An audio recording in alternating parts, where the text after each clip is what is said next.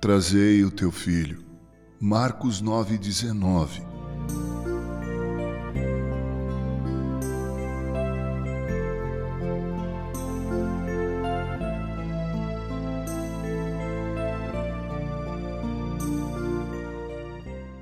Desesperadamente, o pobre pai frustrado afastou-se dos discípulos e voltou-se para o seu mestre.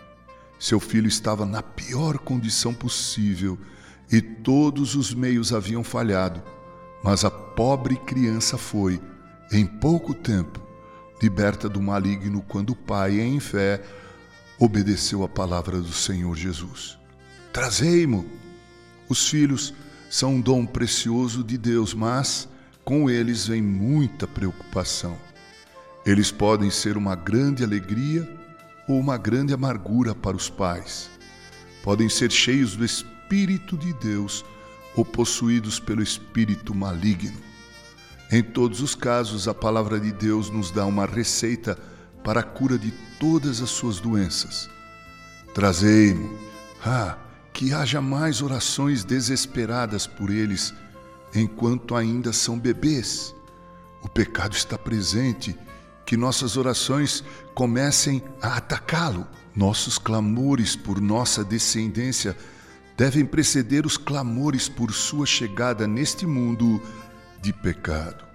Nos dias de sua juventude veremos tristes indícios desse espírito que os emudece e ensurdece de modo que nem vão orar corretamente ou ouvirão a voz de Deus na alma.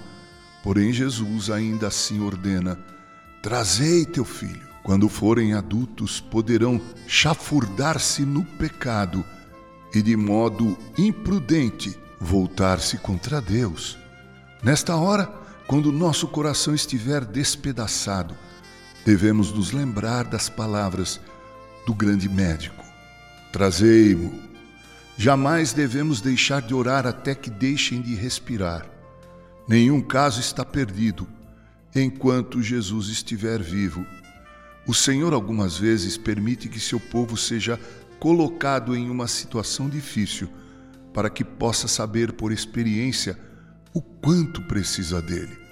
Filhos incrédulos, quando nos mostram nossa impotência em relação à depravação de seu coração, nos levam a correr para o forte em busca de força, e isso é uma grande bênção para nós.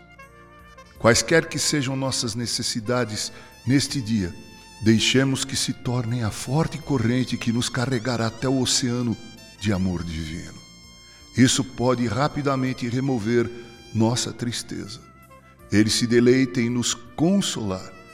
Aproximemo-nos dele enquanto ele aguarda nos encontrar. Palavras sábias de Charles Haddon Spurgeon, locução Reverendo Mauro Sérgio Aiello.